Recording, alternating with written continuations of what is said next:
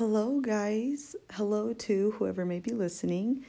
Um, I just wanted to introduce myself. I am Laura, and I'm a mom of two beautiful children who are on the autism spectrum. And I really don't know what I'm doing. I just thought this would be a good idea for me to um, share my personal experiences that I've had over the years and um, just share what I'm feeling and my emotions and just have it be a good journal for me, a good safe place for me to express um, my journey with my kids.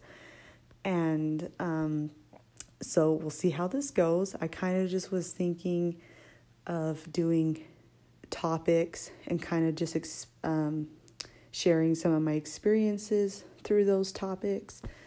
And uh, my whole uh, point of all this is just to hopefully spread awareness and help educate people of what it may be like to be a special needs parent and what we what the emotions we go through, what we're feeling and things like that. So it's just something I wanted to try and um, hopefully you guys will enjoy those of you that know me and those of you who may not. But um, anyways, thanks for um, listening.